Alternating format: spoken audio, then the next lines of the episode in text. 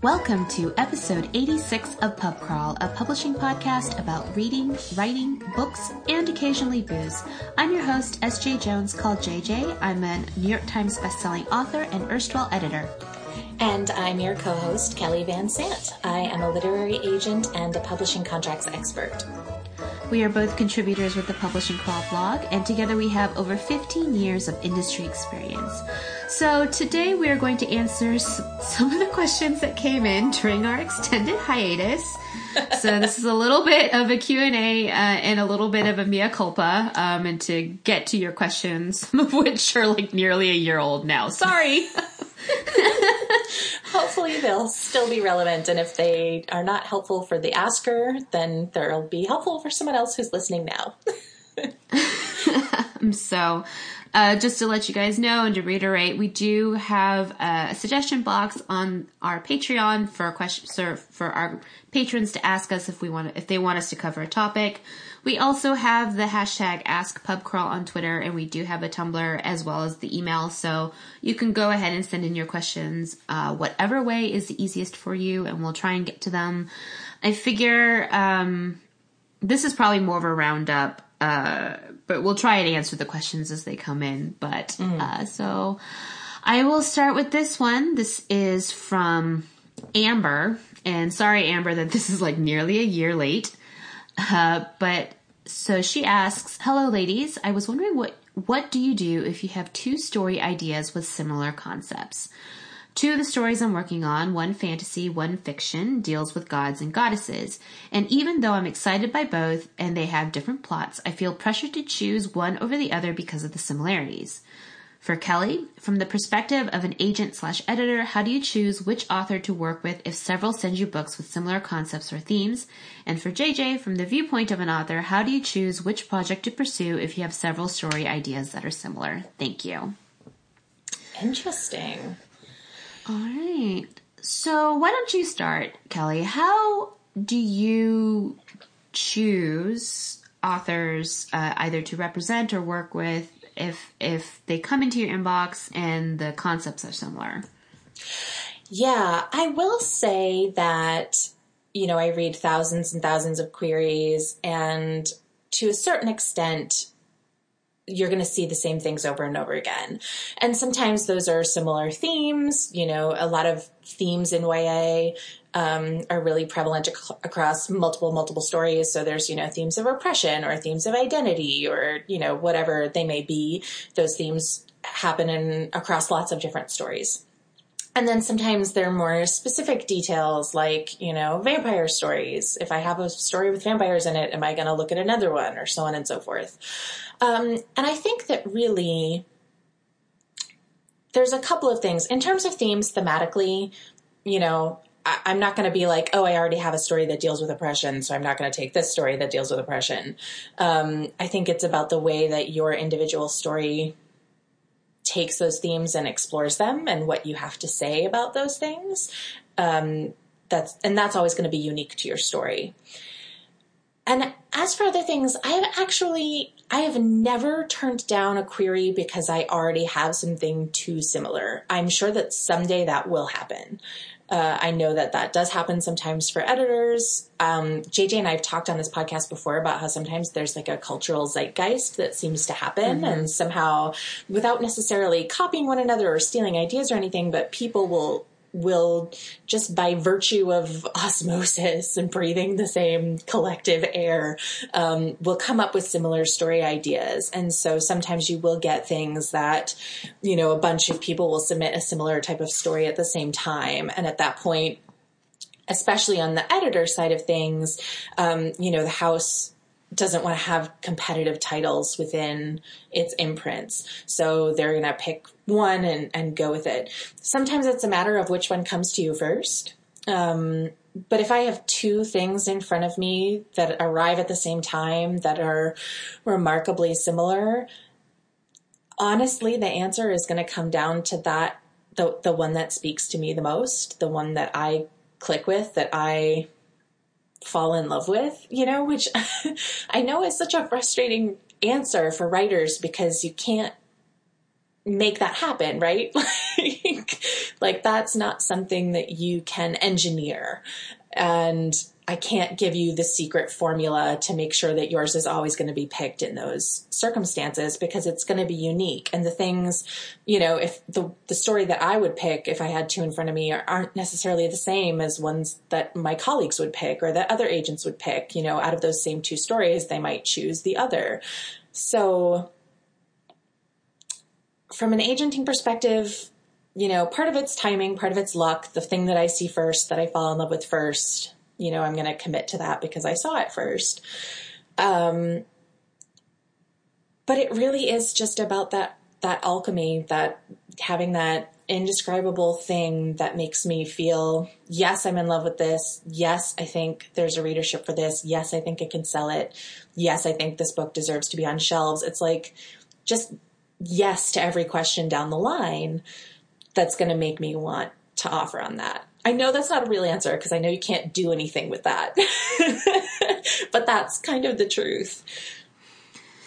Yeah, I think when I was an editor, the thing about when you find something that is similar to something that you already have or two things with very similar premises, and the degree of similarity does matter here. Mm-hmm. Because, for example, if I got in a book that is about a secret princess reclaiming her kingdom.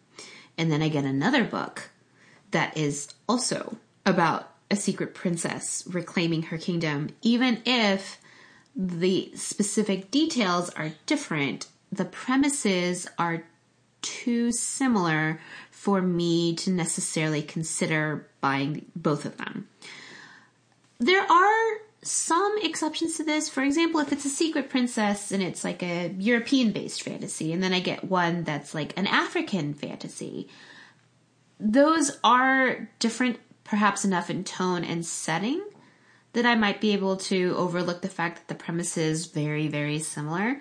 Mm-hmm. But it really does depend. I mean, and there are, like Kelly and I had said before, there's something sometimes weirdly in a cultural zeitgeist that people seem to hit upon similar premises, and that's no one's fault. That's just the way things are. Um, but that, as far as the publishing side, that's kind of what we talk about when we think when we say things are too similar. When we're like the, it's basically the same premise, right? Like, if yeah. it's the same premise, it's essentially the same story. It's mm-hmm. a little bit like, weirdly, um, in the late 90s, there were two very big asteroid movies Armageddon and Deep Impact. um, and premise wise, they're actually not really the same. Um, but shorthand, when people talked about the asteroid movie, you know, you weren't always sure which asteroid movie they were talking about. Although, let's be honest, they were probably talking about Armageddon. Armageddon. Because Armageddon was a huge movie. Um, yeah but you know that that's the reason people avoid having mm-hmm. things that are too similar on their right. list. Yeah, because you have to think about it. You know, the the sales and marketing team is has certain tools at their disposal, and like you know, the premise that basic distillation of the core of what the story is that's going to be everywhere. That's going to be on your jacket copy. That's going to be in your deal announcement. That's going to be the way that people pitch and, and speak about your book because it's that, that most distilled, essential kernel of what your story is. We're not going to have time to get into all the details. You know, that's why you read the book so that you get all the details of the story. So you know, having a, a premise that is that similar does pose a problem because the sales and marketing team can't push both books with the same marketing strategies or languages or you know they, they're not going to be able to make them stand out enough. It's already going to be hard enough to make it stand out from the other publisher's secret princess book you know let alone having two secret princess books within the same publishing house. So i feel like on the editorial side of things that does make a difference. Certainly as an agent, certainly as agents get, you know, have larger client lists and are working with more and more projects, that will become an issue. And it really is just kind of a combination of timing and being, and having that spark that that makes people fall in love, that makes you stand out, and and that is indefinable. Um, you know, so I think in the questioners you know the, the purpose of the question is that this person is working on has multiple ideas and wants to find the one to focus on. And jj maybe you know you can speak to how do you determine which story you commit yourself to. Well i guess it depends on how similar the ideas are. Because i think the longer you write the the more com like the more you see the same tropes and motifs appear in your work, right? Um, and it's often because you know at, our core we're generally trying to work through specific ideas or, or narratives or whatever. So the degree of similarity does matter. And in this particular example, uh, the the asker said that the both books had gods and goddesses. That in itself is not does not necessarily say to me that these books are that similar. Right. Just that they happen to have an element in common.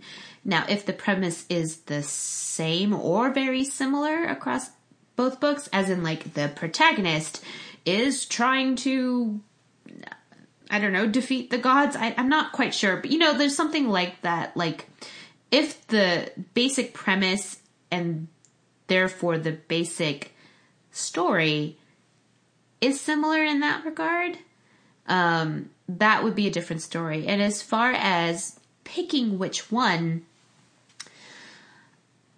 and I don't know, it, it is interesting because uh, personally, I don't really have a lot of ideas that are that similar to each other in terms of premises. Um, so, but if I had two that were the same or very close, I would actually wonder if there wasn't a way to combine them. I was just going to say that.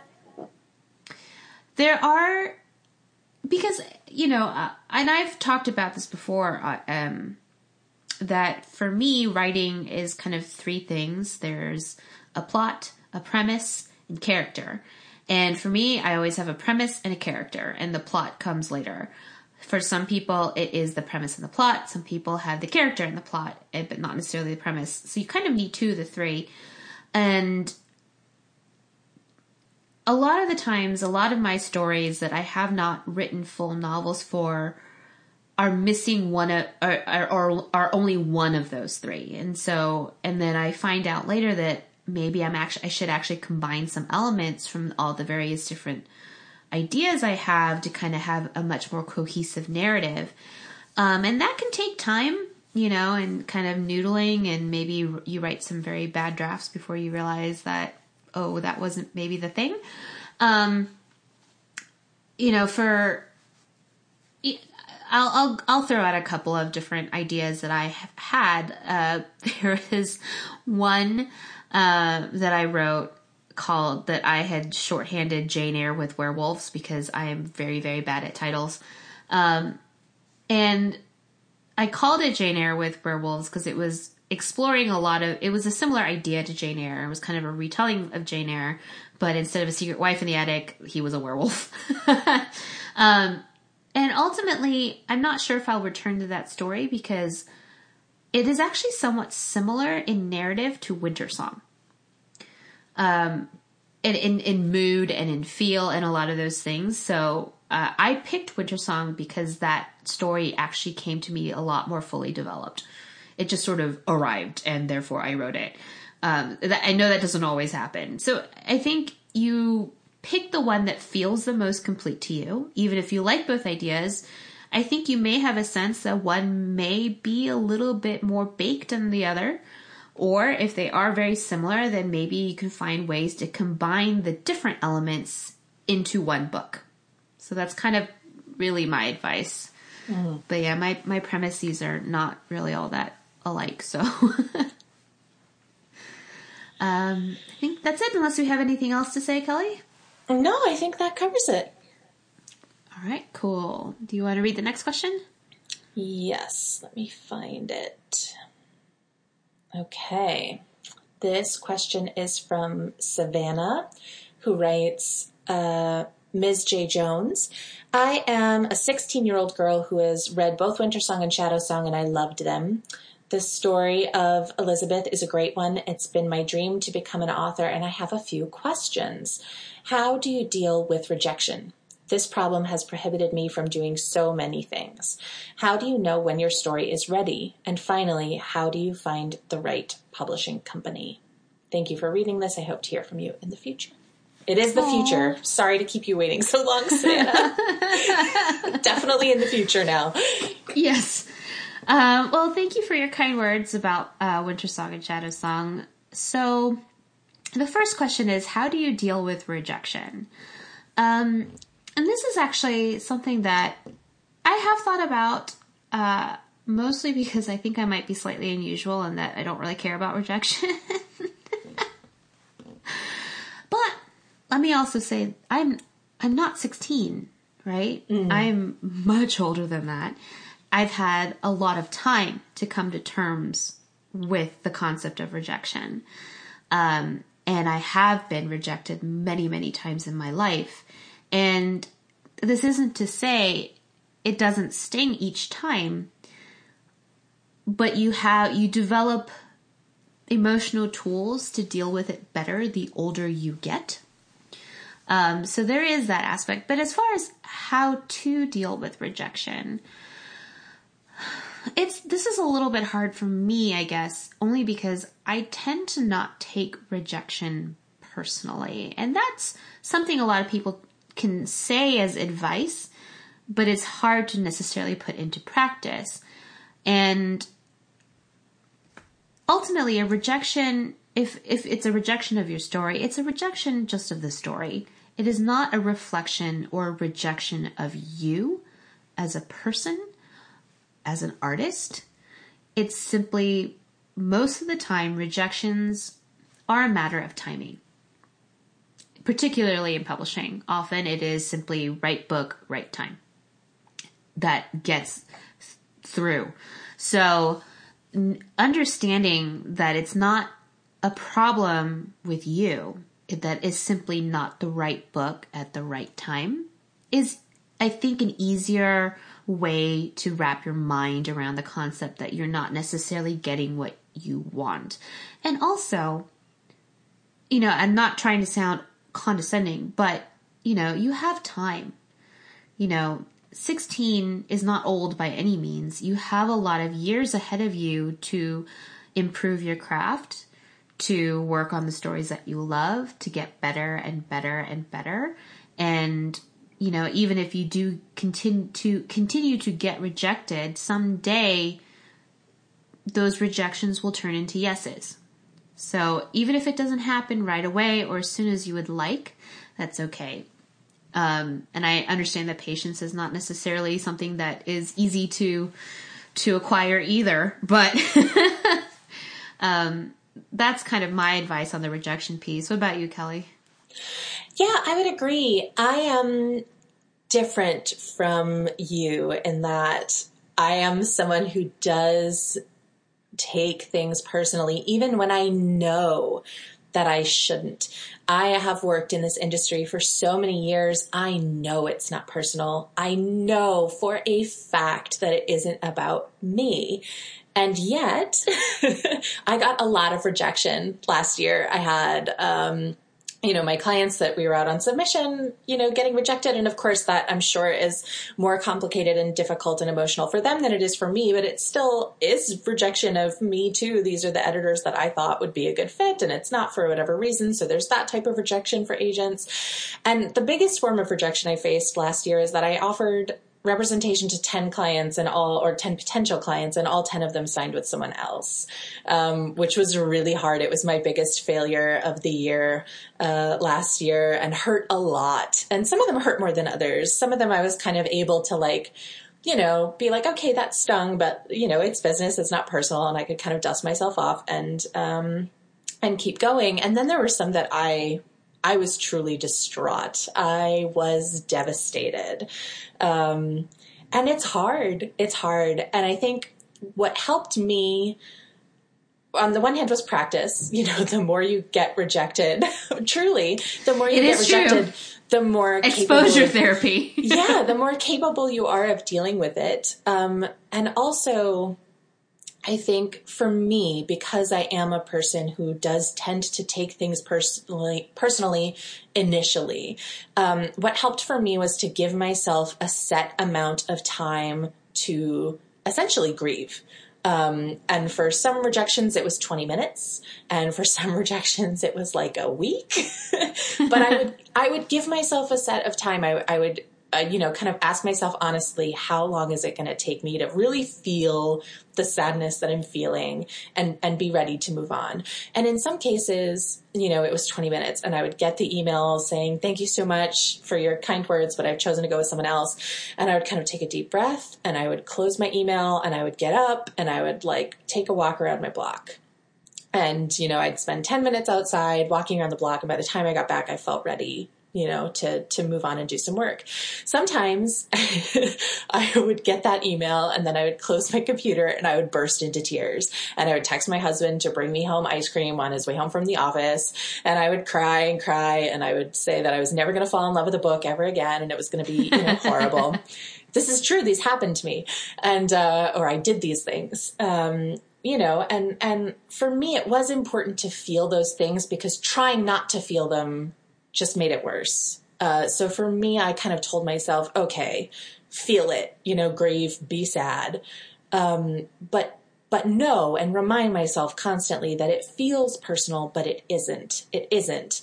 And once I was able to feel that sadness or, or have that kind of grieving process, I could believe when I told myself it's not personal. You know, I'd had that, that emotional reaction and I got through it and then I was ready to get back to work. And so I think if you, you know, it depends on the kind of person you are. It depends on how you process things. Um, and I think that, you know, that uh, truly like the more you put yourself out there, yes, the more you'll get rejected, but also, you know, more opportunities will come to you and you'll have more chances and you'll work those muscles. Like you need to develop that because reje- rejection doesn't stop when you get an agent. You know, you keep getting rejected Yeah. from You keep getting rejected. and then, and then, you know, you get a book deal and you get rejected for awards or you get rejected by the consumers or you get, you know, it just like, it just keeps coming. So any notion of telling yourself that at a certain level of success, rejections will no longer happen to you is just false. It will always happen at some level in some way. People will find new ways to reject you. and so the truly the thing is, I think, to just find a way to work through it and to not let that fear of rejection um, stop you. You know, I think one of the best things that we can tell people who want to get into this business is to expect it. Expect rejection because it happens to all of us at some level, somehow, some way. And process it, deal with it, you know, however you have to, and don't let it stop you from moving forward. Yeah, if fear of rejection is preventing you from doing the things that you love, um, then I agree with Kelly. Just embrace it. Embrace it as an inevitability, and it does help.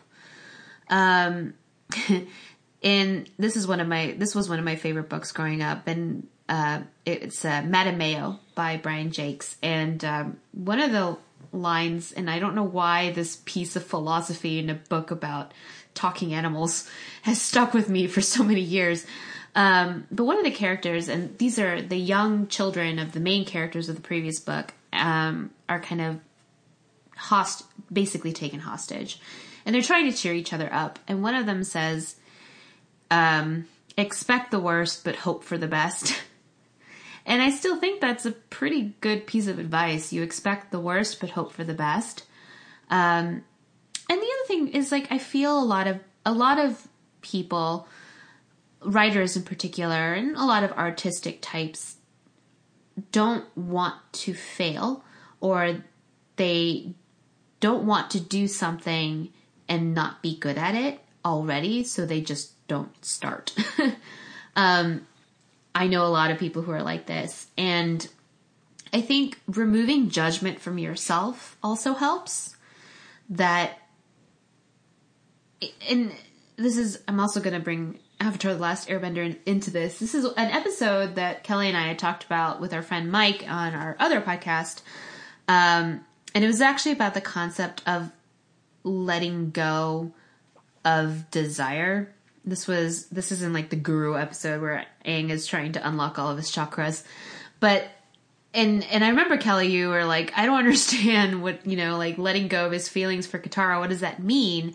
And I was like, it's not necessarily letting go the fact that he has feelings for Katara. It's letting go the expectation that his feelings for Katara will lead to anything else. And therein lies the difference. Um, it is this Buddhist idea of impermanence or letting it go, or it is kind of this idea that it, you know, there is want, um, but you must let go of the expectation that you will get it. And that in itself will bring peace. And maybe that is why I don't take rejection very personally. That is how I approach a lot of things in life. That I do want things, but if they don't happen, it's because I have already let go of expectation. and so don't judge yourself too harshly. I think that's the other thing too, is like we're, a lot of us judge ourselves because we aren't what we want to be. Um, but so yeah, if if fear of rejection is stopping you, don't, you know, you you will never get anywhere if you don't try, right? Like you're never going to get somewhere if you don't try. So you might as well try. Uh, so yeah, expect the worst, hope for the best. Um, so the other question was, how do you know when your story is ready? I feel like we've talked about this before, and I don't know that we came up with a satisfying answer then either. Yeah. Uh. I just. No. yeah. I know that's horrible, but it. Honestly, a lot of that true. comes with practice as well. Yeah. A lot of it comes with practice. The more you write, the more you know. And there is no better teacher than experience and time. So mm-hmm. when do I know a story is ready? I know when the pieces are in place and I know when the arcs are in place. I know when the story is complete, uh, emotional journeys are complete. Small things might need work you know, characterization might need to be finessed, some plot things might need to be tweaked, but essentially the bones of the story are there. That's when I know a story is essentially ready. Um, and that's kind of, that's really the only answer I can give. I think that's true. And I think, you know, and I, I do think that most people do know that. I think there are some writers who don't want to be done and so will tinker and polish and go ever over every word and you know will insist that there's always more to do but that's i think they know i think in their mind that's them stalling you know yeah it's that, like a security blanket that they're just holding on yes. because it makes them feel better yeah i think really and truly i think that when it's ready you will know most people will know and i do think that JJ, that you're right, that the more that you write, the more stories that you finish, the closer that you'll get to that sense of certainty of when something is ready. Yeah, I I know it's not a very specific or helpful answer, but honestly, you just keep doing it until you know. Um so then the last one is how do you find the right publishing company? Uh Well, you get an agent. um, this is also an interesting question because it's not necessarily entirely up to an author mm-hmm. because being published traditionally is a partnership. So it is also the publisher trying to find the right author and story for themselves. And so it's like how do you find a how do you find a significant other? Yeah you just put it out there and you look around and you see if things fit and if you you see if you work well together or if you like hanging out and if you have similar goals in life, like it is, and you know, it's a very tired metaphor to talk about publishing as a relationship, but it, it is still kind of the most useful metaphor, honestly.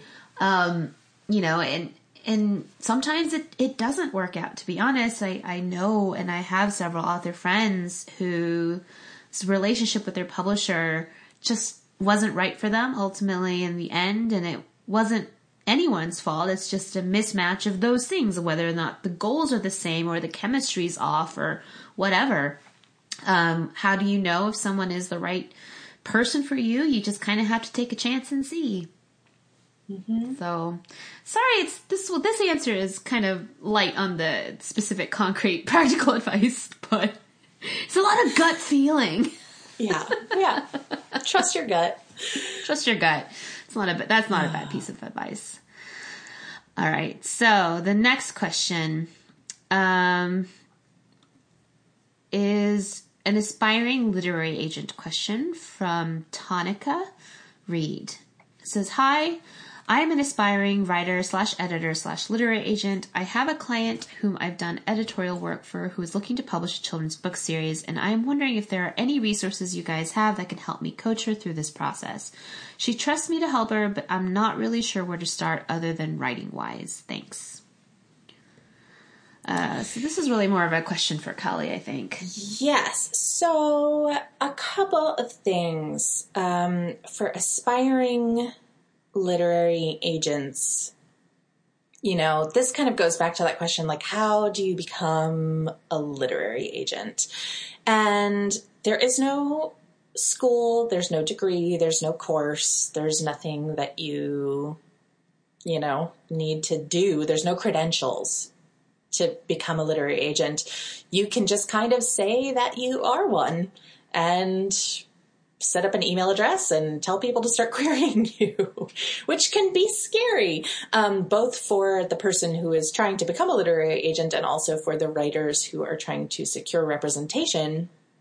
And the reason that it's scary is um, because there is no formal process, there's no training or you know degree or course of study um, to learn this aspect of this business, in a way, it's great because anyone can do it, but then also anyone can do it. And starting from scratch with nothing and no sense of what you're doing is going to be really hard, and I don't recommend it. I think literary agencies or becoming a literary agent is really kind of a mentorship type of job. You need someone there to kind of teach you how to do it. You know, you can learn general pieces. Like if you already know how to edit, that's great. Editing is a big part of agenting. Networking is a big part of agenting. So you need to meet editors. You need to introduce yourself. You need to build relationships with people. You need to figure out how to pitch something. That's something that I you know, learned a lot in my first year was I was like, I'm really good at editing and I know how to network and I know this business. I know how to do contracts. And then I was like, oh, how do I pitch stuff? how does that work? And I had to kind of figure that out. And I had mentors who helped me because I was at an agency that I had colleagues that I could show my pitches to and say, Hey, here's this pitch. What do you guys think? And they would help me refine it. Um, and so I think in terms of resources, you know, your best bet is to try to find a mentor either by interning or by joining an agency and having someone mentor you directly. Um, I find it hard to believe, and I'm sure that there are people out there who've done it. So you know, it is what it is. But I, I find it hard to believe that a person can, with no experience in the industry whatsoever, can make it on their own and and make a living out of it. You know, if you were an editor and you're transitioning, then you've got that background of being an editor. You know how the industry works. You've got editorial connections. That's something to go on. You know, there there are ways that people come into this industry. I know a lot of booksellers who became agents you know, if you've got some kind of a background, a leg to stand on, then you can kind of put all the pieces together. But if you're just like, this is something I want to do, get a mentor.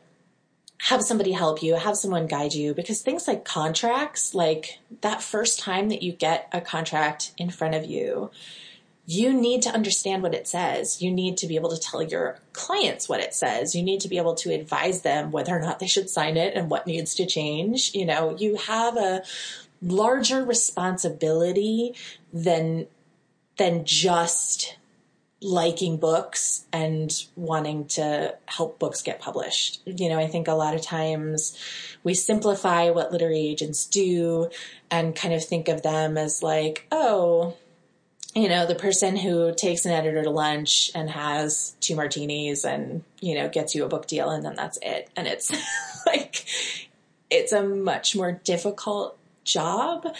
Um, and your you your agent needs to know what they're doing. You know, contracts they have to be able to read royalty statements. You have to be able to, you know, understand foreign rights and sub rights and all of these different pieces of things. You know, yeah. and if they don't have somebody, and if they don't know, then hopefully they have somebody else in the industry who does know that they can rely on as a source of information. As when I was an editor,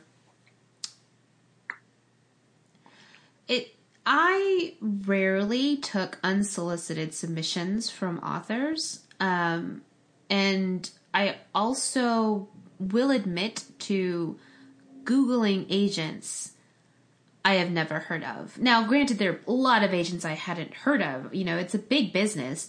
There are a lot of people in it. I hadn't met everybody. So if I hadn't heard of an agent, I was going to do a little bit of research about their agency, what else that they've sold, who they've worked for, what other credentials or what else could possibly vouch for their taste. Um, so a lot of agents in this business generally come up through internship or from other segments of publishing, as Kelly had said, because really it's a agent. Being an agent is basically being in a position of well, you really have to establish trust, and that's kind of hard to do if you're completely new on the scene and there's no one to vouch for you. Mm-hmm. And that form of being vouched for comes from either having interned somewhere or having worked as a bookseller or some there's something that has to vouch for your your experience or your knowledge or you know all all those sorts of things. So if I hadn't heard from an agent and I got a submission, I was going to look up the agency and if I saw that they had not sold anything before, that in itself is not necessarily disqualifying if they've just started up a new agency or they whatever. Um, because if they are a newer agent and they've started their own agency, I'm going to look to see where else that they have worked so I know that I can trust them.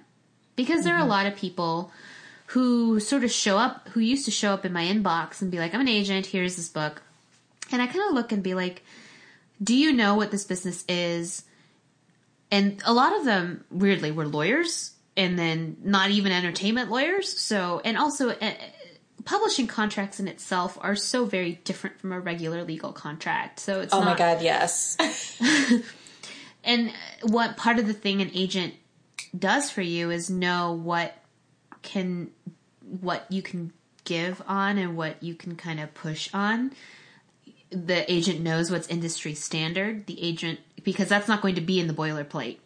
The agent's going to know there's so many things that you know from having worked for somebody, if you've had a mentor in the business, you just kind of, you know these things.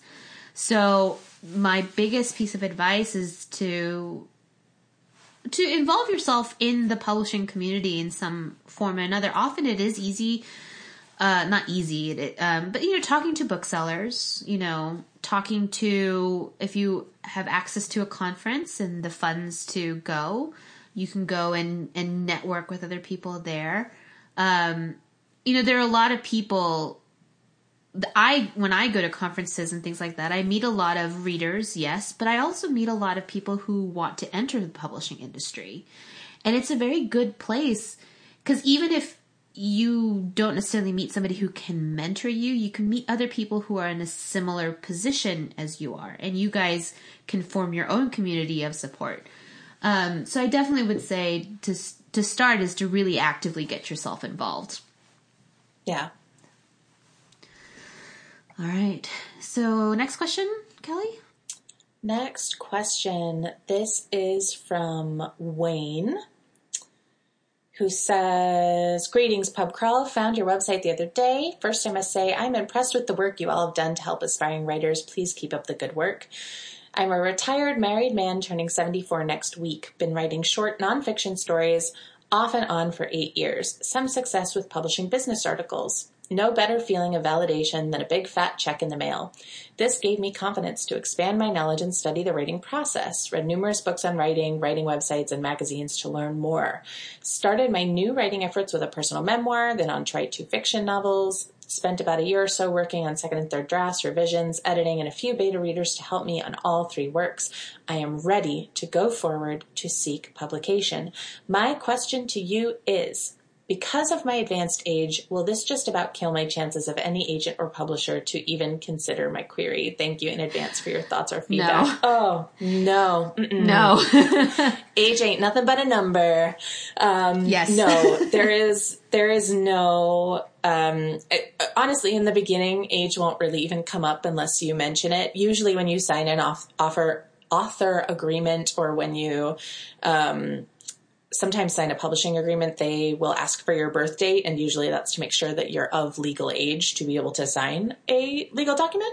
So usually you have to be over 18, and if not, then you might have to have a parent or guardian uh, guarantee your signature and, and your obligations in the contract. Um, but no, age is not. If if you have access to a computer and understand how to use the internet and how to use Word, then you're great. Yeah, honestly, as long as you can write a good story that people want to read, your age doesn't matter. I, I don't. I think. Uh, granted, our I think our perception of the publishing industry is skewed because the mo- the people who are the most visible online are on the younger end, but there are a lot of older authors out there, um, and many A lot of of debut authors that a are lot older. of older debut authors. It it doesn't. It truly does not matter your age. Uh, honestly, it really doesn't. There are no real concerns about health, anything like that. I mean, as long as you're able to write a book and deliver it, that's really all that matters, regardless of how old you are, young or old. Um, so I wouldn't worry about it. Um, there are things about being younger that you can do. You can travel a lot more and you can do a lot more appearances. But you know, you're if you're a very healthy 74 year old, there's nothing stopping you from doing that either. So, um, no, there's it, it's fine. okay, so next question. So this next one, I don't know if we would read this, but I do think there's an interesting question at the heart of it.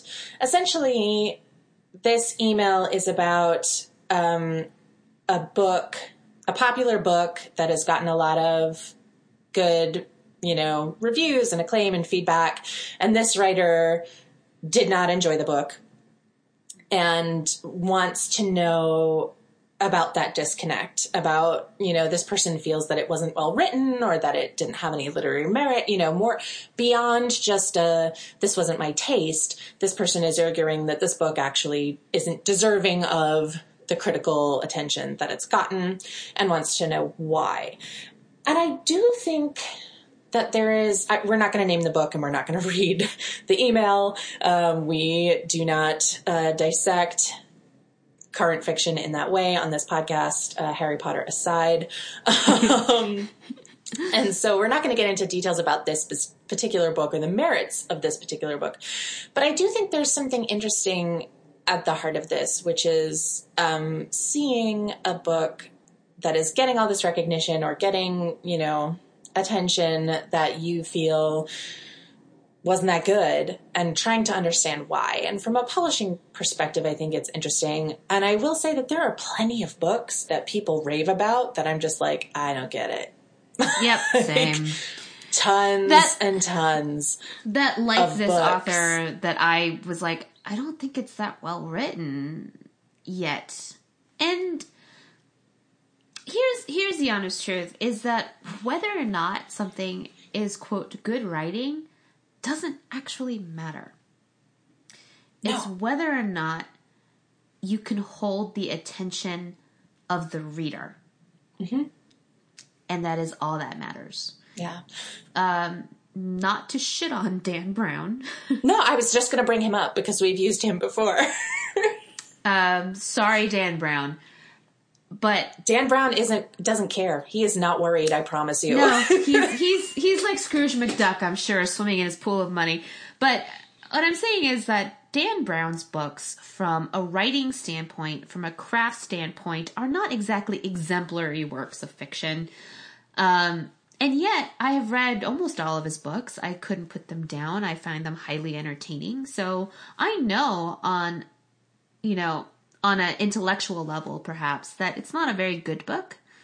At the same time, I read the whole thing and I was I was entertained and amused. On on the flip side, there are other books that I have read that are technically very good that I have had absolutely no connection to, but I mm-hmm. know on a technical level that this is a good book. Mm-hmm. So really, honest honestly, I will say this, whether or not a book is quote good or bad by whatever objective measure you choose you want to put upon it doesn't really matter. Yeah. Um, and credit whether or not something has critical acclaim is as much a cultural consensus as anything else. Um, one of my fa- this was actually something that had been happening on Twitter was somebody had said, "What's your favorite movie that is certified rotten on Rotten Tomatoes?" and they had used a GIF from A Knight's Tale, which I love. I So love that movie. It's, it's great, even though it's not technically good. Um, even though I would argue that it is technically good. But anyway, regardless, the critical consensus on that movie was that it wasn't good at all. Um, and there, the, so it, it's just that it's, uh, criticism, literary criticism is almost like anything else. It's sort of a club of people and um, people tend to come to a consensus. It's just it's you know like people who vote at the Academy for the Oscars. People come to a consensus um, because someone else thought it was good, and they've been able to persuade you that it is, or you know whatever. And I also want to say too that especially in terms of literary fiction, you know, it's easy to point to things like Dan Brown and say like, well, it's not well written, but it's it's pulpy, it's engaging. I'm going to turn the pages because it's thrilling.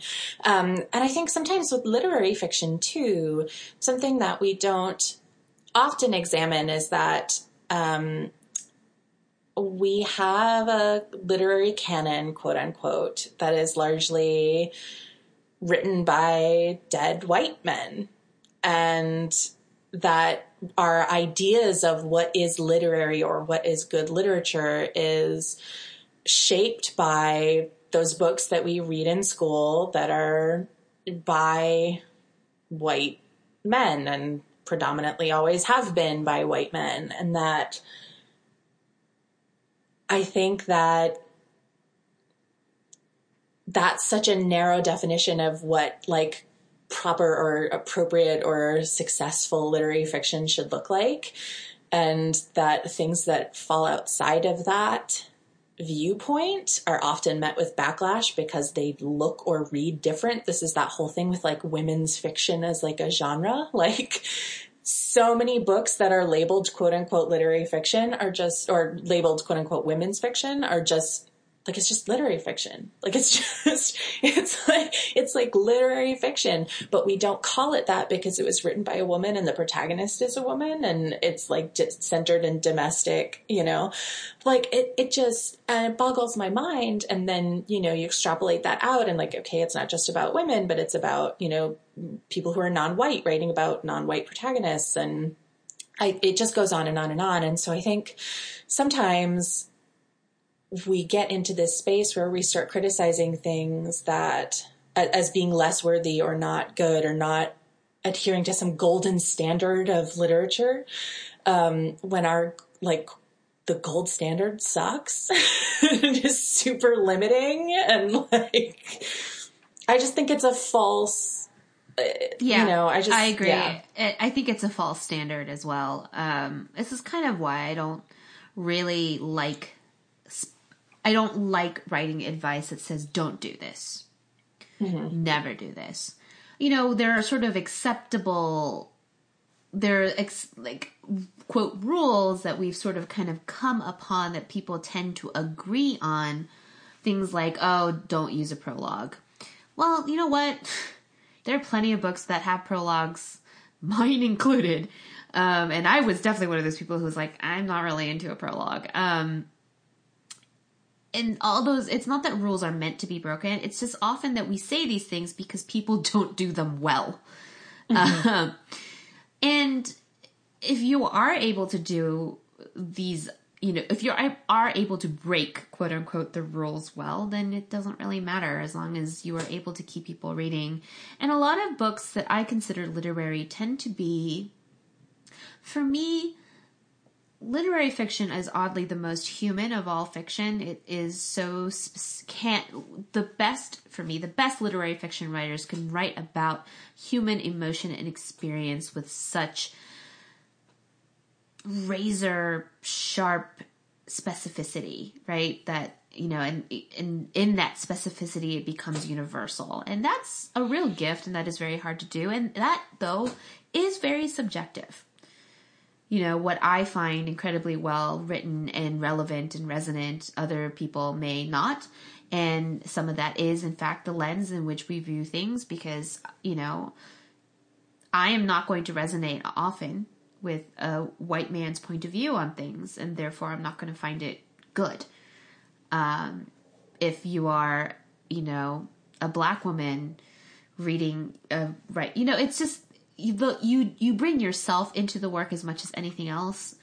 So I I do agree with Kelly that I think these are sort of false standards to apply to a book on whether or not it's quote good. All right, so let us do the next question. Um Hi, ladies. Love the podcast. As I begin the querying podcast uh, process, I've been contemplating my public presence on sites like Goodreads. Do you think it's appropriate for authors to review and rate books, especially ones in the genre they hope to be published in, if the review is less than stellar? What about DNF tags? Uh, DNF being did not finish. Is a three star rating too low to keep public? I would hate for a less than glowing review to come back and bite me in the butt later. On the other hand, I like to catalog and rate things. Oh, yes, this Um, oh God. Okay, so before we get into this answer, I'm going to share an anecdote, which is that years and years and years ago, before I was an agent, before JJ was published, and we both just worked in publishing before this podcast was a thing, we wanted an outlet to share our real book thoughts. And we contemplated, but never made, a book review website that was going to be a riff on Aunt Sponge and Aunt Spiker from James and the Giant Peach. and that we were each going to have a fake persona and be able to write what we really truly thought about books. Um, so that is to say, I understand the impulse. Um, JJ can maybe answer in more detail from a perspective as a published author and how she chooses to use Goodreads and how she chooses to review. For me, I will just say I don't have Goodreads. I don't use it anymore. I think I had one years and years ago and it hasn't been updated in forever. Um, I don't rate books. Um, I talk about books that I enjoy and I you know, we'll talk about critical things that I see in books if I feel like I have something relevant to add to a conversation. Um, and I don't otherwise talk about books that I dislike or did not finish. I don't talk about them on this podcast. I don't talk about them on Twitter. I don't talk about them on Goodreads. Um, I talk about them in group texts to my friends. and, you know, and, and, that's kind of it. So I'll let JJ talk more from a perspective as a, as a writer. So as I was KonMariing my office, I found the artwork I did for Aunt Sponge oh, and Aunt Spiker. I'm so sad we never made it happen. I mean, it's a very good thing now, but yeah, years and years ago when we were 20 something assistants, it was. um, so okay, here's the honest truth. I would advise you to remove all of your ratings and reviews. And I say this as both an author and somebody who was an editor because it will come back to bite you in the butt. And it may not be detrimental to your career or anything like that, but people will know. People will have read it. People won't trust you because of it. Um, so that is a piece of cold hard truth there. As far as my own personal Goodreads, that I did once I became published, I got rid of all of my reviews. I did export them all to like an Excel spreadsheet, and you can do that for your Goodreads, but I got rid of all the text reviews and I only put five stars up there. Like Kelly, I do not talk about books that I did not enjoy, that I did not finish, that I was sort of middling on. And this isn't necessarily censorship or anything like that, but the, first of all, my opinion is not important. Yeah. But I'm also a public person. Um, so I my opinion is one not important and two my opinions are still that it's just my own and they're private to me and I don't need to have them in public. If on the other hand you want to keep a record of the books that you've read and you want to rate them and I mean Goodreads is very useful for that. Um, there are two things you can do. You can have a private account. You can just create one that is just locked and it's you and you can do what you've been doing before. Um, unfortunately, as an author, I cannot do that. I need to have a Goodreads page that I actually just never go to and I you will learn, my dear friends, that when you are an author, that it is probably just better for your mental health to just not go to Goodreads. Just don't um, do it. Just don't, don't do, it. it. And here's here's the other reason I would say to not put a three star review uh, in public. I mean, you certainly can. It's not to say that you can't. No one is saying that you can't do these things. I'm just advising you against it because it just does cause people to trust you less. On the other hand, you are an author and your book has been written and someone gives you a three star review. A three star is not a bad review by any means, but it is that curious thing where negative things stick out far more than positive things. So even if someone did give you a three star review on your book, you're going to remember all the negative things that they've said about your book and none of the positive ones. Um, and that is why I advise you to basically just don't really use it as a personal record. You can keep a personal record on Goodreads under a private account because these are essentially your private opinions. Like, and that's ultimately what it is. These are private opinions that I have about books uh, I don't use Goodreads in that way, but there is an app that I use called Bookly. It's B O O K L Y. Um, it is, and I, I actually really like it because um, I can record how long it takes for me. It, it, it tracks other stats for me, how long it takes me to read a book. I can, it gives me sort of similar options as Goodreads. I can categorize and organize them. I can rate them. I can, you know, write up my thoughts. Um, I can highlight quotes the way that, you know, Goodreads will often let you do. So I use this for a personal thing. Um, and if I have an opinion that I want to share with my friends, I do that. But it's still a private opinion that I am sharing with my friends, not a public one that I want any random person to see. And mm-hmm. here's this is also a topic for a separate episode about what happens when you become a public figure. You cannot live as a private person in the public space. And so these are just decisions you have to make. You can absolutely keep your Goodreads account. There's nothing stopping you. You just have to understand that there may be ramifications that come with it. And that's, you know, entirely up to you. Roxane Gay, I believe, has a Goodreads account that she reviews very honestly on. And and that's also perfectly fine, you know. it, it is a personal choice. I will say that as when I was an acquiring editor, if I saw that the author that I was trying to acquire had a public Goodreads account, and then I see them possibly trash a book that I had worked on, I'm not really going to feel that predisposed to working with this person in the future. Yeah. So, and that's just a, it, it is, it's a personal thing. That's all it is. It's a personal thing. And yet, it's it's still there. So by all means keep it if you want, just understand that there could be consequences or ramifications. Think we have one more question, and that's it. This is on Twitter from Tracy, who says, Is it safe to query another agent at an agency where you, you've received a rejection if it doesn't explicitly say no from one equals no from all? I'm terrified I'm going to make some terrible faux pas, even if I've checked, especially when it's a smaller agency like Red Sofa. Thanks. So I have two answers to this. The first one is if you've checked and you can't find anything, you know, go ahead and and query. Most agencies try to be really clear about their policies on their website, so do check the guidelines.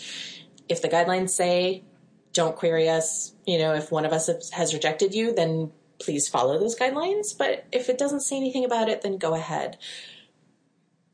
I know that a lot of times agents are on Twitter and we are complaining about the people who aren't doing what our guidelines are asking you to do. And it probably puts a lot of pressure on people and makes writers feel like they have to walk on eggshells not to piss us off. And as somebody who has complained about faux pas that have been made in my query inbox, I do just want to say that we understand that you're human and you make mistakes, and we make mistakes too. And the things that we're complaining about are either the same person who's blatantly disregarding you repeatedly. Like, I have two or three people whose names are burned into my memory, and because they will blatantly disregard everything that I said, not just once, because like once as an accident, you can be like, okay, fine. But like multiple, multiple times. I have a person who's queried me with the same project, same exact query letter, same exact everything, 19 times. okay? This is the person that we're tweeting about when we're complaining. If you misspell my name, it's not the end of the world. Sometimes it's frustrating when everybody does it, but it's like, I am not going to reject you if you misspell my name. I'm not going to reject you, you know, for, for little human mistakes. I have written back to writers on to give them a rejection and I've misspelled their name and I've been mortified. Like I have been there, I have been on the, you know, you hit send on the email and you've done something wrong and you just want to crawl into a hole and die. Like where nobody is going to think poorly of you for something that is a human mistake. It's just like if you've got a typo in your manuscript, we're not going to reject you over that. It's, it happens. I have typos in my emails constantly. Like we're all human. We're all doing the best that we can. If you're not one of those people who is blatantly disregarding rules repeatedly, you are not the problem. And don't worry about being the problem. look for the information. If you can find the information, follow it. If the information isn't there, make a judgment call and nobody's going to get mad at you. Nobody's going to, you know, don't be terrified. I hate, I, I feel so bad because I know that. Yeah. Um, I mean, we, you are guaranteed to not be in the 1% of people that agents are talking about publicly. Yeah. A small faux pas is not going to ruin your chances with anyone. Like, really isn't. Human mistakes, and I think most people are generally astute enough to differentiate what is a human mistake and what is just a flagrant disregard for rules. So yes, I think I think you'll be okay. If if it isn't, if they don't, if a no from one is a no from all, and you accidentally send one to a different agent, so be it. That happens yeah. sometimes. It's, it's yeah. not the end of the world. It's not going to blacklist you forever. Don't worry about it. uh, all right, I think that's all the questions we have for now. So mm-hmm. why don't we mm-hmm. move on? Uh, what are you working on? Oh, I can't talk about it.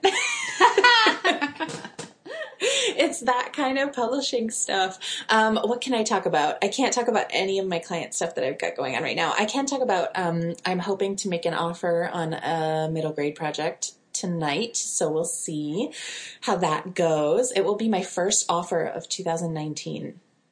So that's exciting. Um, and yeah, then just secret stuff. Yeah, I am still revising Guardians. I'm also actually working on another proposal that I've been talking over with my friends, but I will keep mum on the details for now. Um, we can talk about proposals in another episode, perhaps. Um, Yeah. uh, obviously Suze has an amazing blog post about how to write a synopsis, but I think we can talk about uh, proposals when it comes to submissions. I think that is probably something that's pretty useful, but uh, we can d- table that for another discussion. Uh, have you been reading anything? Oh, yes. I have been reading the 12,000 word New Yorker article about Dan Mallory. Dan Mallory? It's called A Suspense Novelist's Trail of Deceptions by Ian Parker. And if you have not read this, you must. Full disclosure, I don't know who Dan Mallory is. I've never worked with him. You know, I have never met him. He's a complete stranger to me. I am fascinated with these like modern day grifter stories. Like, do you remember Yes. the like Anna Delvey? Um, yes! who was like that girl who was pretending to be a German heiress in New York and just like scammed people out of Everyone, hundreds yes. of thousands of dollars. She was like living in a hotel or something like that. Yeah. It was incredible, and I feel like, like, the fire just been- documentary. like the Fyre documentaries. It's true. I'm so into this. This is like major manuscript wish list. Is any, if anybody out there has a book, I want this book. Um, but yeah, this Dan Mallory article is bananas. I started reading and I was just like, oh, this looks interesting. And I didn't know it was so long. It's like honestly 12,000 words. It's It's a very long piece, yeah. so so so long and i was just like i'll start reading it I'll ha- i have like 10 minutes while my daughter's getting dressed i don't have to drive her to school right away whatever and i'm like still reading and still reading and she's like mom aren't you going to take me to daycare i'm like yeah in a minute like let me Hang on, hang on, hang on. let me finish this. This man is peeing in cups around the office. I need to keep reading. So, if you haven't read that, you should read it. It is fascinating. It's also infuriating. Yes, it's very As it's it's enraging. As a person in publishing who I I can't I, I I will not. I will refrain. But it is infuriating to see this man who lied his way to this incredible, you know, position of power within this industry when there are so many talented people, um, you know, who can't get up the ladder or who are leaving the industry, you know, for their mental health. And, you know, it's just, it's, it is fascinating and infuriating. If you have not read it, it is worth the read. So definitely read it. My favorite, absolute favorite part of this article is uh, Sophie Hannah. oh my God. One, she's a phenomenal author, and two, I want to be her when I grow up because, first of all, this woman The working title. is was hired to write more novels in, um, under the Agatha Christie name, um, and she based the villain of this book on Dan Mallory, who was ostensibly her editor at the time. The working title of this book was "You're so vain, you probably think this Poirot is about you." And thirdly, she hired a private detective to investigate him. and I was just like, man, I I I would like to be Sophie Hannah when She's I grow up. amazing. She's amazing. When I worked at Writer's House, I worked in Severates, and we were part of the deal to bring her book Little Face to the U.S. market. And I read that book, Little Face, and I was just stunned. I'm not big into crime fiction because I'm a scaredy cat, but she is an incredible writer. I've read all of her books. She's And really if- great. if you haven't read Sophie Hannah, I just can't recommend her enough. But yeah, no, the shade in that was amazing. I just was like, this is amazing. This is great. Uh, um, any books aside from this 12,000 word article? no. no, I've been reading manuscripts because um, I've got some potential offers to make. So I have not read uh, any books, although I do just have um, The Weight of Our Sky by Hannah. Um, oh my gosh, I'm blanking. Yes. Uh, which just came out yesterday, I think, on the 5th. Uh, which I'm so excited about. Full disclosure, uh, she queried me with it. I requested the full and I wanted to make an offer, but I didn't finish in time. So she got essentially a bidding war from a ton of agents and I hadn't finished reading it in time. So I've read the first draft of it and it was incredible as a first draft. And I am sure that the final edited, polished, published version is just even better. So I'm so excited to read that. Uh, I read King of Scars. Um, the newest Leigh Bardugo book, which, as of this recording, has hit the number one spot on the New York Times bestseller list. I know. Uh, it is. It is. I mean, Leigh is really a phenomenal writer, um, and it's. It, and also Nikolai is my husband, so I always love books about. You know, I just was like excited about that. What else? I feel like I've read other things. Oh wait, I have a list. I keep it in my bullet journal, y'all.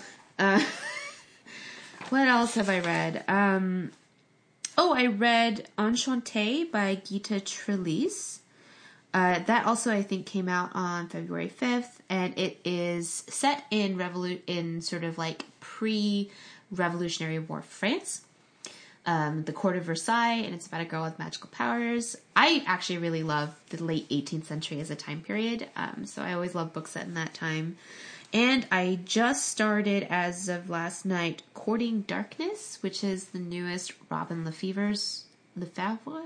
Oh yeah, book. I don't actually know how to pronounce Robin's last name. Um, I really loved the previous three in the His Fair Assassin books. They're about uh, death nuns who are assassins in like 14th or 15th century Brittany. Um, they're really great. So this is the first in a new duology in the same world, and I started that last night. I also reread A Natural History of the Senses by Diane Ackerman, which is it's a it's really kind of a collection of essays, um, sort of structured around the five senses. And this is one of my favorite books of all time and I just would wanted I was in the mood to reread it because I have gotten into perfumery in that I have started to try and make my own perfumes. And actually the the smell section of the natural history of the senses is my favorite part. Uh, so I was rereading that. Um, so that was really great. I really feel like I have, in fact, gotten out of my reading rut, and it is so good, you guys. it's so nice to be able to be reading again and to be like in the mood to read. Um, so yeah, that's that. Um, have do you have any off menu recommendations? I do. So, uh, despite being from Boston, I did not watch the Super Bowl um, because I just don't care. and, uh, instead, I was home alone because uh, my husband took our daughter to a Super Bowl party at family's house. So I had the whole night to myself and I had no idea what I was going to do. And I turned on Netflix and I saw the um, new advertisement for Russian Russian Doll oh, on I've Netflix. Heard good things about that. And I knew it zero. I knew absolutely nothing about it. And it's short episodes. They're like 24 to 30 minutes. Um, and there's only, I think, eight of them. So I just, instead of watching the Super Bowl, I just binged the whole series. It is so good. Like, I struggle to know how to talk about it because I really truly do think that the less you know going in, the better. Um, I didn't even know the basic premise, but anybody who watches the trailer will know what the, the premise is. It's really pretty readily apparent. And, um, but I knew absolutely nothing it's so fantastic. It's so nuanced. It's so unexpected. It's funny and it makes you think and it makes you cry and it's just it's it's like almost perfect. I have and it's also one of those shows that's really rewarding to go back and watch because so much of it um, you know, once you know everything that happens, like the big picture, then you can go back and start at the beginning and be like, oh, all of this stuff was planted at the very beginning and I just didn't know that it was significant. it's so good. Natasha Lyonne is amazing in it. It's the part that was written for her. She's fantastic. The soundtrack is great. The costumes are great. Like she stomps around New York in like these like like 80s style shoulder padded like suits with like the what's the tie that's like the string? Like, is it like a oh, like the bolo? bolo tie. yeah bolo tie. And and her hair is just like um, this massive curls and she's just like drunk and like inhaling cigarette after cigarette after cigarette. It made me want to smoke so much um, which i didn't but it made me want to. It was just i can't say enough good things about it. It's so great everybody should go watch it what about you Awesome. That's definitely on my list. Um, so I, I think I've mentioned before that I was in the process. I am almost done. In fact, KonMari-ing my entire house. Um, and it has felt so good. But it, as I've been doing it, I've been watching various things. Uh, one of the things I had been watching, which I hadn't actually, was Parts Unknown with Anthony Bourdain. Um, and it's really, really. I mean, he's always been a very good writer, so I, I'm not surprised by that. But I, it is very, very good.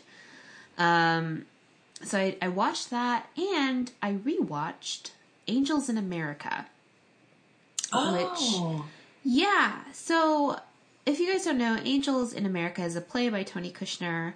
It is set during the mid 80s during the AIDS crisis. Um, and it's kind of hard to explain this play to you guys. yeah It's like six hours long, by the way. And like, um, in the first half is called Millennium Approaches, and the second half is like Petroishka or something like that. It, it's it, it's like really long and complicated. Um, but HBO had adapted it um, for, as a miniseries. I don't a while ago now, I several years ago, because I remember watching it in New York City as it was airing. Um, but I hadn't seen it since then, and um, what it so this is like the long rabbit hole of how I got to rewatching Angels in America was um there is a, a YouTube uh, critic video essayist I really like Lindsay Ellis and uh one of her more she had done a recent episode and I can't remember now exactly oh, it was on um Independence Day versus War of the Worlds, and she was kind of comparing the two. It was a very good essay. And then what popped up on the autoplay was her video essay on Rent, the musical, um, which is amazing. And uh, but she had mentioned other things about the that other documentaries and other things about the AIDS crisis. So she was like, if you want to watch something else, um, and she had mentioned Angels in America, and I was like, oh, you know, I have HBO. I should rewatch it because I haven't seen it in years. And it is just as good as I remember it being the first time around. Um, and I keep forgetting that it's also really funny. Mm-hmm. Like, you know, because it is such dark subject matter. It, you know, it is. It's about the AIDS crisis and it's about, you know, interpersonal relationships and death and illness and plague and all sorts of things, but it's also really funny, and I've forgotten how funny it was, and so I binged all six or so hours as I tied up my office. So that's kind of my off menu recommendation, Nice. which was like five rolled into one, but you know. I remember I read that play before I saw that um, videoed production of it. And I was in high school and I was a theater kid in high school. So I did plays and musicals and all this stuff. And I used to read a lot of plays, um, a lot of plays. And I was in a bookstore in Boston and I remember like the corner that I was in and the little step stool that I sat on to read that play. And it's strange because I have, I don't have sensory memories like that for every single thing I've ever read, but I do have it you know, for certain ones. And that's the only time I've read that play and I've only seen that production of it once and I've never seen it live. Um, but that memory is so indelible to me. I can remember like the wood of the bookshelves and the carpet and like the way I was sitting and the smells of it. And for some reason, that's just, I remember reading that play. That's like, that's like me and Arcadia. oh Tom my Stoppard God. play. Arcadia by Tom Stoppard. Did I Which give you that or did you Yeah. read it before we met? No, you gave it to me because you said Yeah. that this would be a play that I liked, and Kelly was right. Um, I remember that because I was on the Metro North to a retreat that the corporate office, the corporate finance office I was working at the time, had this like nonsense like community building day, whatever. And I was on the train and it was up in Westchester and I um, remember distinctly and I was reading Arcadia and it's like the cracked leather of the seat and everything like that as I was reading. Uh, yeah, there's certain certain things like that. Also, I really love Arcadia, so I highly recommend that one as well. So I think it's the best Tom Stoppard play. I really do. It's lovely and funny. Yeah. Um, so that's another thing we should we recommend too is read widely and uh, including things like plays because you can learn a lot I think from from how those stories are constructed in that medium. So uh, I think that's it. Is there anything? No other questions that we have this week, right? I don't think so. All right, that's all for this week. Next time we'll be talking, uh, we'll start a new series we're calling A Deep Dive into Children's Fiction and Publishing, where we sort of talk about the differences between the different categories and a little bit more about the actual publishing of children's fiction. So, as always, if you want more, please subscribe via iTunes, Stitcher, Google Play, or your podcast provider of choice. Also, if you like us, please rate and review when you get a chance, as it helps other listeners find the podcast. If you want more pub crawl goodness, you can go to our website, publishingcrawl.com, where we have many more posts and articles about various aspects of reading, writing, and the publishing industry. You can also visit us on Patreon at Publishing Crawl and join our lovely patrons in supporting the upkeep of this podcast. We wouldn't be able to do this without you. You can also follow us on Twitter at PubCrawlBlog, as well as on Tumblr, Facebook, and Instagram. You can follow me, JJ, at SJ Jones, that's S J A E J O N E S, on Twitter or my website, sjjones.com. And you can follow me, Kelly, at Bookish Chick on Twitter or Instagram. Our theme music is Quirky Dog by Kevin MacLeod, and our logo is designed by Erin Bowman, author of Contagion, available now wherever books are sold. If you have any further questions, comments, or feedback, feel free to email us at publishingcrawl at gmail.com, send us an ask through Tumblr, or use the hashtag AskPubCrawl. Patrons also have access to a suggestion box where they can volunteer topics they would like us to discuss in future episodes. Thanks so much for listening. Bye. Bye.